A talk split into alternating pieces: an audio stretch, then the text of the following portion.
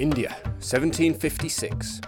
Calcutta is lost. The British have been defeated and have been forced to retreat in disgrace.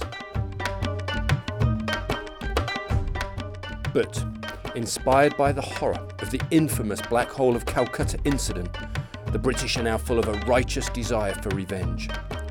The Nawab, Siraj ud Dawla, had ordered over a hundred British prisoners into a tiny space made for just a few. Many of them died, and that had reverberated across the world. The prisoners in the black hole had been so thirsty they'd been sucking perspiration from their own underwear. The jailers had mocked them through the bars, and some had been suffocated, trampled underfoot by their own friends and colleagues. Undoubtedly, it was a horrific event, but stories of the black hole grew in their retelling, and as the historian Nirad Chaudhuri says, they threw a moral halo over the British conquest of India and gave the subsequent campaign its terrific energy.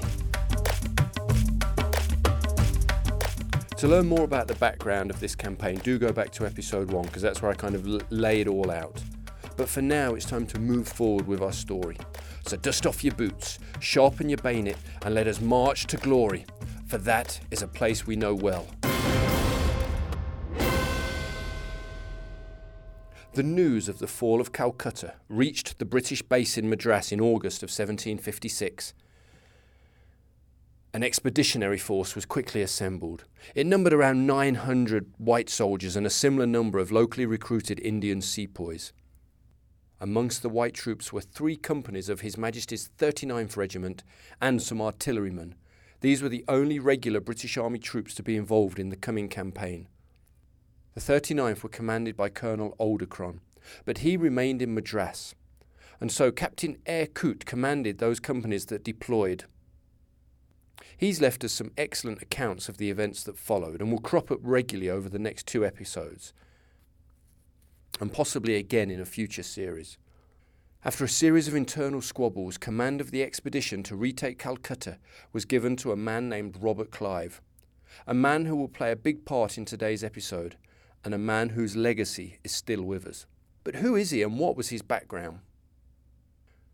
Clive was a Shropshire lad, an unruly rich kid with a quick temper and a nose for trouble. Through his family connections, he'd managed to get a job with the East India Company as a factor or writer, essentially a glorified storeman, and he arrived in India at the age of 19. But his wasn't the sort of character that would sit still, bide his time, and see what happens. When the War of Austrian Succession erupted and spread to India, he quickly took up arms against the French and won plaudits for his bravery at the Siege of Pondicherry in 1748 and for his tactical skill leading a small force during the subsequent Tanjore expedition and later at the Siege of Arcot in 1751. It was there that he and a small force held out against long odds. After his troops were finally relieved, he immediately gathered together his exhausted soldiers and went on to the attack.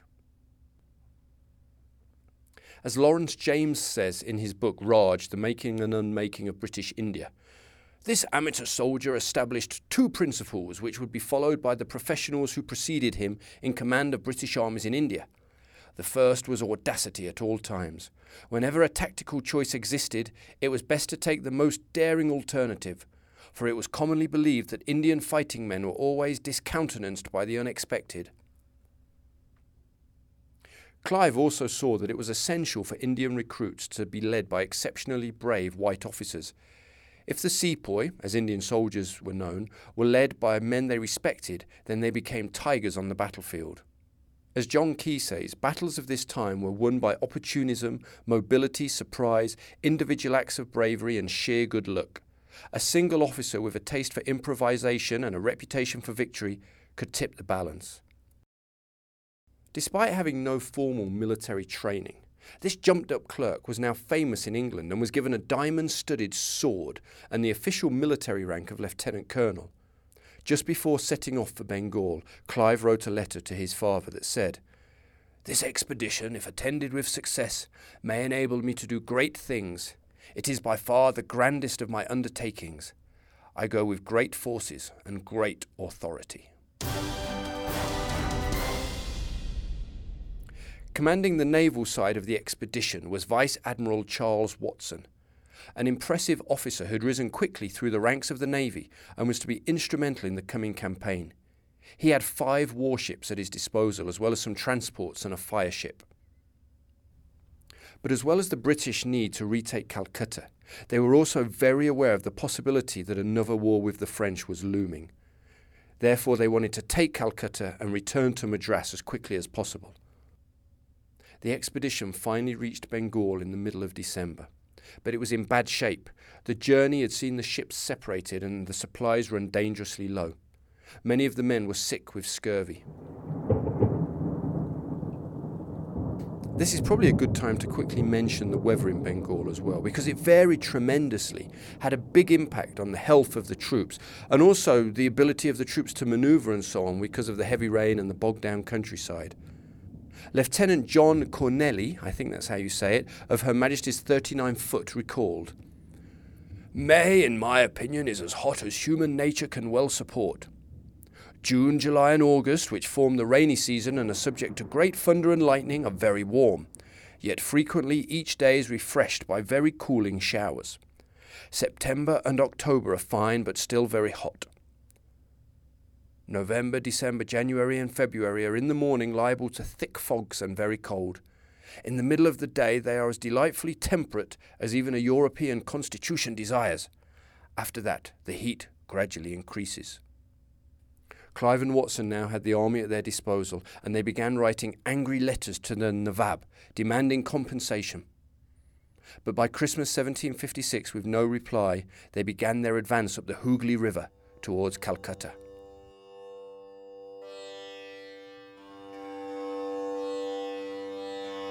Their first obstacle was the fort of Bajbaj, a well fortified spot on the left bank of the river. Clive and the sepoys marched overland, while the white troops, less acclimatized and, let's be honest, probably not quite as physically robust, travelled in the boats up the river. Clive assumed that the garrison would, withdraw from the fort when they saw the boats approaching, and so on the 28th of December he took a few hundred of his men on a tough 16 hour march through the thick forest to prepare an ambush for them. But things quickly changed. Instead, his men were surprised by 2,000 enemy soldiers, which was a relief force marching down from Calcutta. They fell upon them as they slept. Surprisingly, for an old India hand, Clive seems to have neglected posting sentries, a schoolboy error and one that could have been disastrous. The 19th century historian Robert Orme takes up the story. About an hour after the troops had laid down to sleep, they were awakened by the fire of small arms in the eastern side of the village, into which at the same time a multitude of matchlock men were discovered advancing with resolution. During this confusion, the enemy, meeting no resistance, advanced and took possession of the eastern bank, from which, under the shelter of various covers, they kept up continual though irregular fire, wounding several and killing an ensign Colonel Clive, apprehensive of a panic should he order the troops to march out of reach of the enemy's fire, commended the troops to stand firm and detached two platoons, one from the right and the other from the centre, opposite to which the enemy's fire was strongest.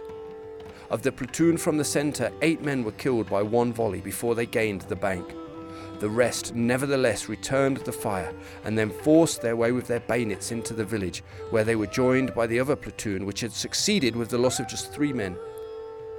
This intrepidity quelled the enemy's courage, who no longer appeared in bodies, but shifted in small parties from shelter to shelter, firing rarely and with little effect. Sometimes it's interesting when you read the sources to kind of compare and contrast.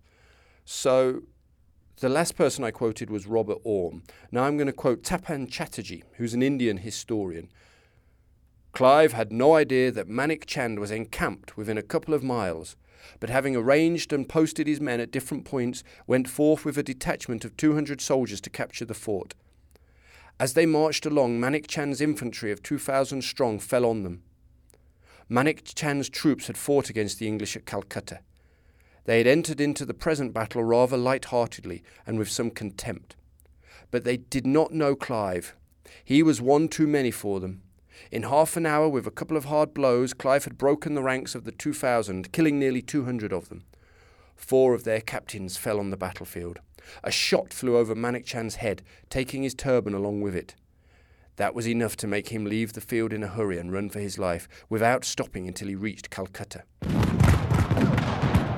And so, an incredibly dangerous situation was quickly reversed thanks to Clive's unwillingness to retire and a small but audacious counterattack that surprised the enemy and broke their fighting spirit.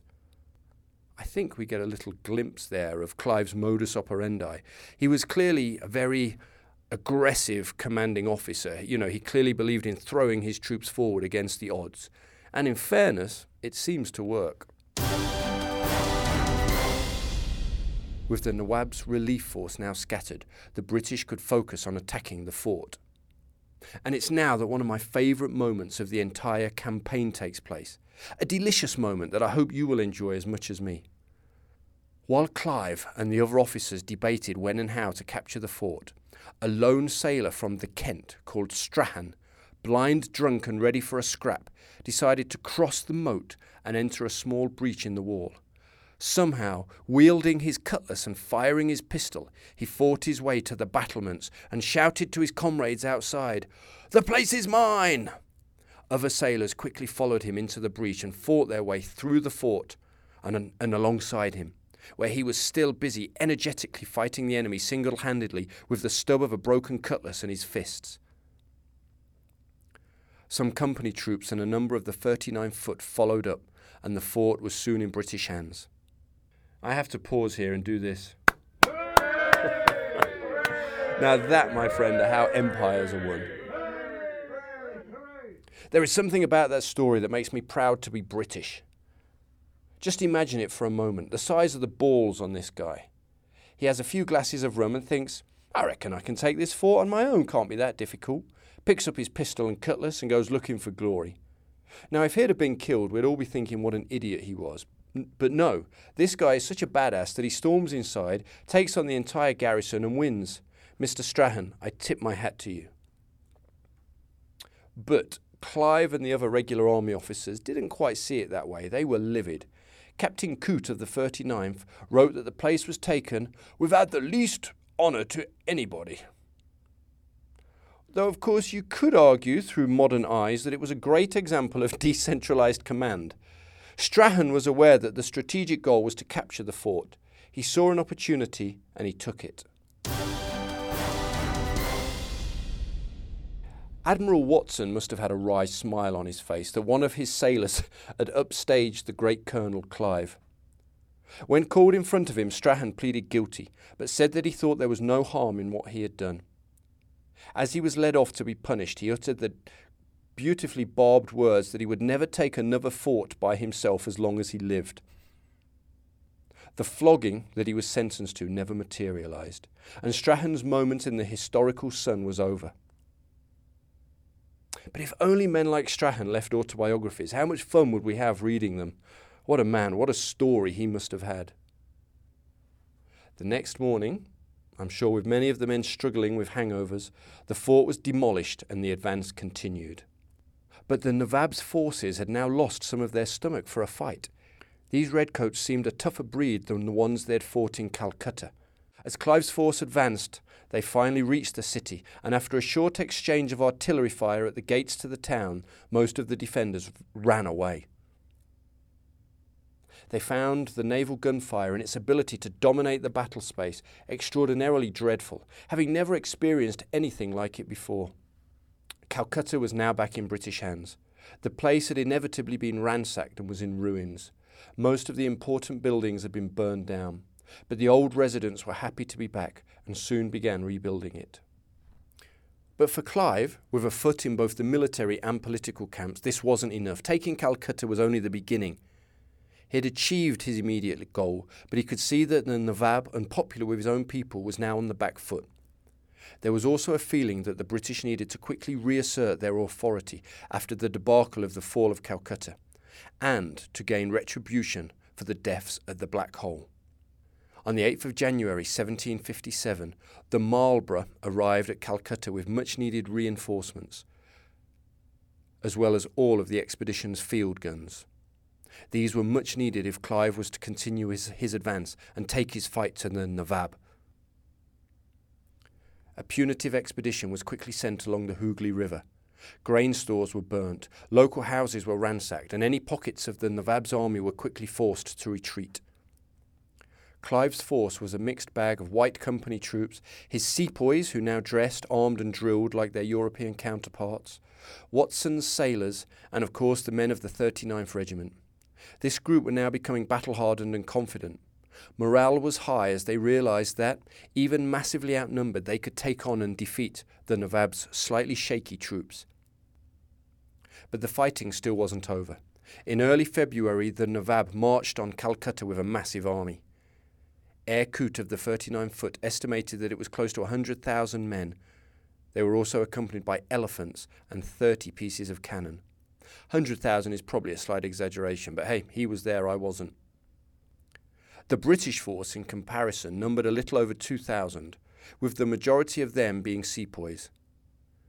Whew, outnumbered 50 to 1. I can barely even imagine it. My insides would turn to liquid facing those sorts of odds. But Clive wasn't like me, and true to form, decided to take the initiative and take the battle to the enemy. He quickly marched his force directly to the Nawab's camp at the northeast of Calcutta and immediately attacked. Shortly after dawn, though, a heavy fog descended. It was so thick that the men could barely see their own hands. Inevitably, the battle was chaotic. Clive, understandably, struggled to maintain command and control of his force. The terrain, crisscrossed with ditches and rice fields, made it difficult for him to manoeuvre effectively, and the enemy were able to bring up their cannons and inflict relatively heavy casualties on his force at close range. As the fog was finally clearing as well, the Nawab's Persian cavalry attacked the British rear. They came close to breaking through, but Ensign York and a platoon of the 39th were able to hold them off and then rescue one of the guns which had nearly been captured. It was proving a much tougher battle than expected. The small force was right in the middle of the hornet's nest and fighting for its life. Historian Tapan Chatterjee says, A fierce struggle followed, the English artillery fired a rapid succession of shots, and that served to check the first brunt of the attack. When the mist cleared at nine in the morning, the English saw that they had come inside the Nawab's camp. Clive went on fighting with redoubled vigour. His aim was to capture Siraj ad Dawla in person, thus putting an end to the battle. But the Nawab was not to be so easily seized. He had already removed himself to Govinda Mitter's garden house, which stood close by. Clive's energies were therefore spent in vain, and it was now only a question of how quickly to get out of the present debacle. Eventually, at this point, realizing that his men were exhausted, Clive broke off the attack, and the column forced its way through the enemy to the south, reaching the road to Fort William and then on to the recently renovated fort itself. The battle had been a confused and badly managed affair, really. British casualties were 56 dead and another 137 wounded. They claimed to have inflicted around 1,500 casualties on the enemy, though that seems a slightly exaggerated figure. As the author Stuart Reid says, all in all, it was an unhappy affair, which at first resulted in some considerable murmuring amongst the troops as to Clive's mismanagement of it. Certainly, he did not cover himself in glory, in what he would later admit was the hottest fight he was ever involved in. But the battle did prove to be important. It broke the will of the Nawab's army. It had taken huge brass balls to walk a small, massively outnumbered force right into the middle of the enemy camp, shoot the shit out of them, and then walk out again. A few days later, the Nawab sued for peace, and a treaty, the Treaty of Alinagar, was signed. But it was only to be a pause in the fighting. There had not yet been a decisive victory, and both sides were unhappy with the terms of the deal that was negotiated. One of the provisions made in the treaty was for a British agent to be stationed at the Nawab's capital. And so our old friend Mr. William Watts, who you may remember from episode 1, where he was the luckless manager of the British factory at Kasim Bazar, was sent to Murshidabad, the Nawab's capital. Alongside him was a local player with a lot of influence called Omi Chand. These two men managed a lot of very important and effective intelligence work. quickly bribing their way into the Nawab's inner circle, including his own chief spy. They found out what his problems were, who his enemies were, and who could be turned to the British cause. As Chatterjee says, the Nawab made a point of asking the English to send William Watts. Watts's sleek body and chubby face must have led the Nawab to take him for a simpleton with a weak spirit. The Nawab was a raw youth who had not yet learned that things are not what they seem. This Watts was to find out from the Nawab's court every small thing that happened at Murshidabad, and to pass on to Clive at Calcutta such detail, detailed accounts of everything which came to his notice that it was obvious that he was anything but a nitwit. In the meantime, things had become even more complicated as news trickled through from Europe that what was later referred to as the Seven Years' War had commenced. Britain and France were on opposite sides, and the fighting would inevitably spread to India. The French tried to convince the Nawab to join them in battle against the British.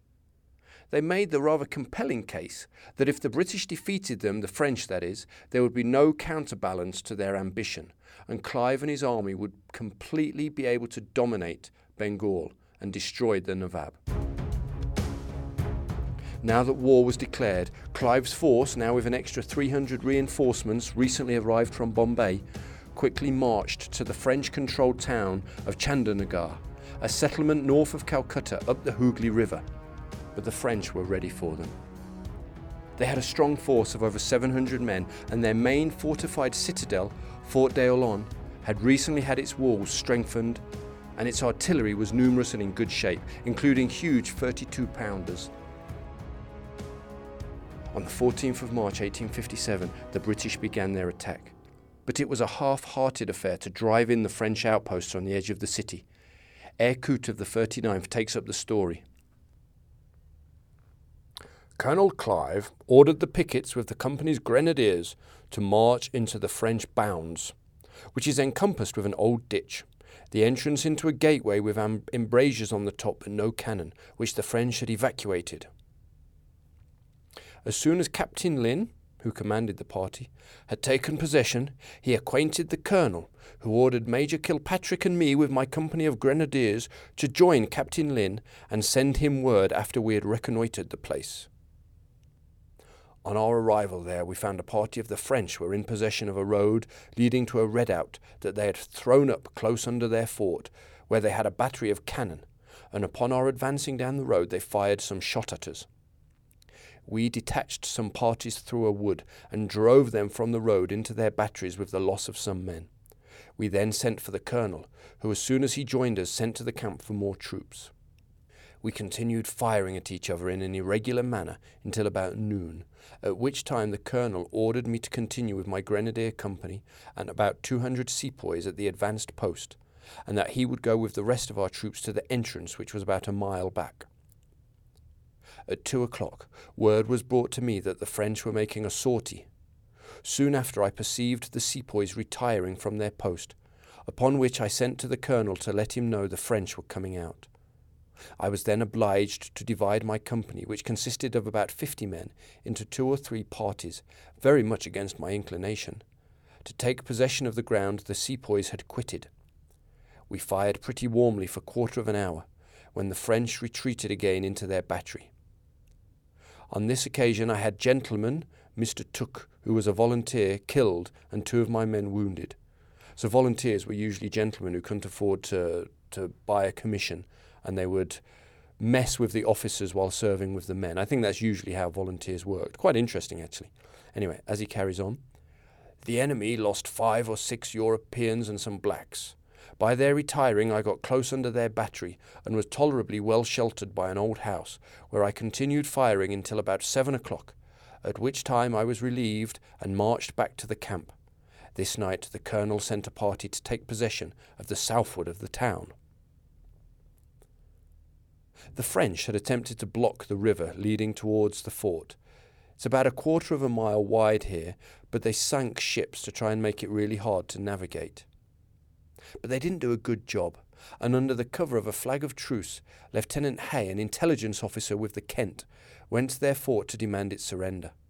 On his way there and back, he studied the channel and realized that with care they could still navigate their vessels up the river to assault the fort. By the 23rd of March, the tide was now right for Admiral Watson's ships, and the final assault began. Clive's infantry stormed and captured the French battery that commanded the river before the navy came sailing north, guns blazing. It was a brutal close quarter artillery duel between the guns of the French fort and the Kent, the Tiger, and the Salisbury. At one point, a French shell struck the Kent and ignited some cartridges, filling the lower decks with smoke.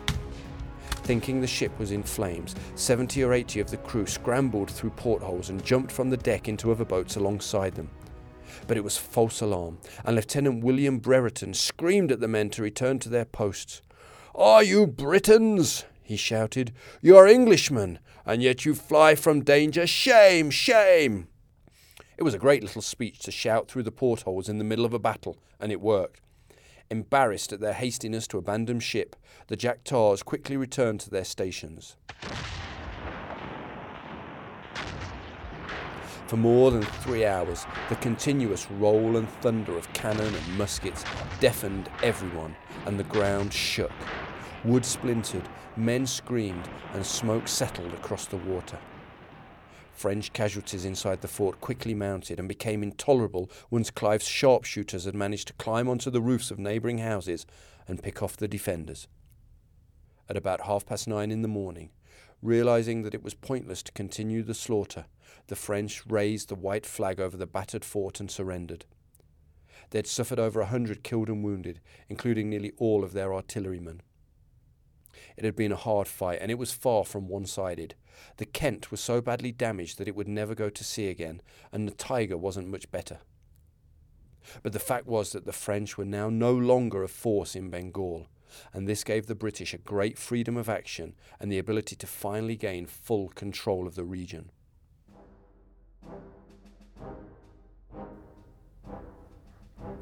The stage is now set for a final and decisive war with the Nawab and his huge army. Surely even Clive will think twice about taking on this petulant young man again. Could this be the end of the East India Company in Bengal, or is it going to be the beginning? Join me, Christian Parkinson, in the next episode, where we'll stand shoulder to shoulder with the men of the 39th as they battle huge odds at Plassey. We'll see the sepoys of John Company come of age and find out once and for all if Colonel Clive has what it takes to win another great battle. If you've enjoyed this episode, please do consider leaving a review on your podcasting app or sharing the links with any friends or family who you think may appreciate a dose of good old fashioned patriotic history. For too long, these stories have been forgotten, and I'm on a mission to change that and to find new ways to bring back our nation's stories of wars, battles, and great men. Our ancestors deserve it. After all, we wouldn't be here without them.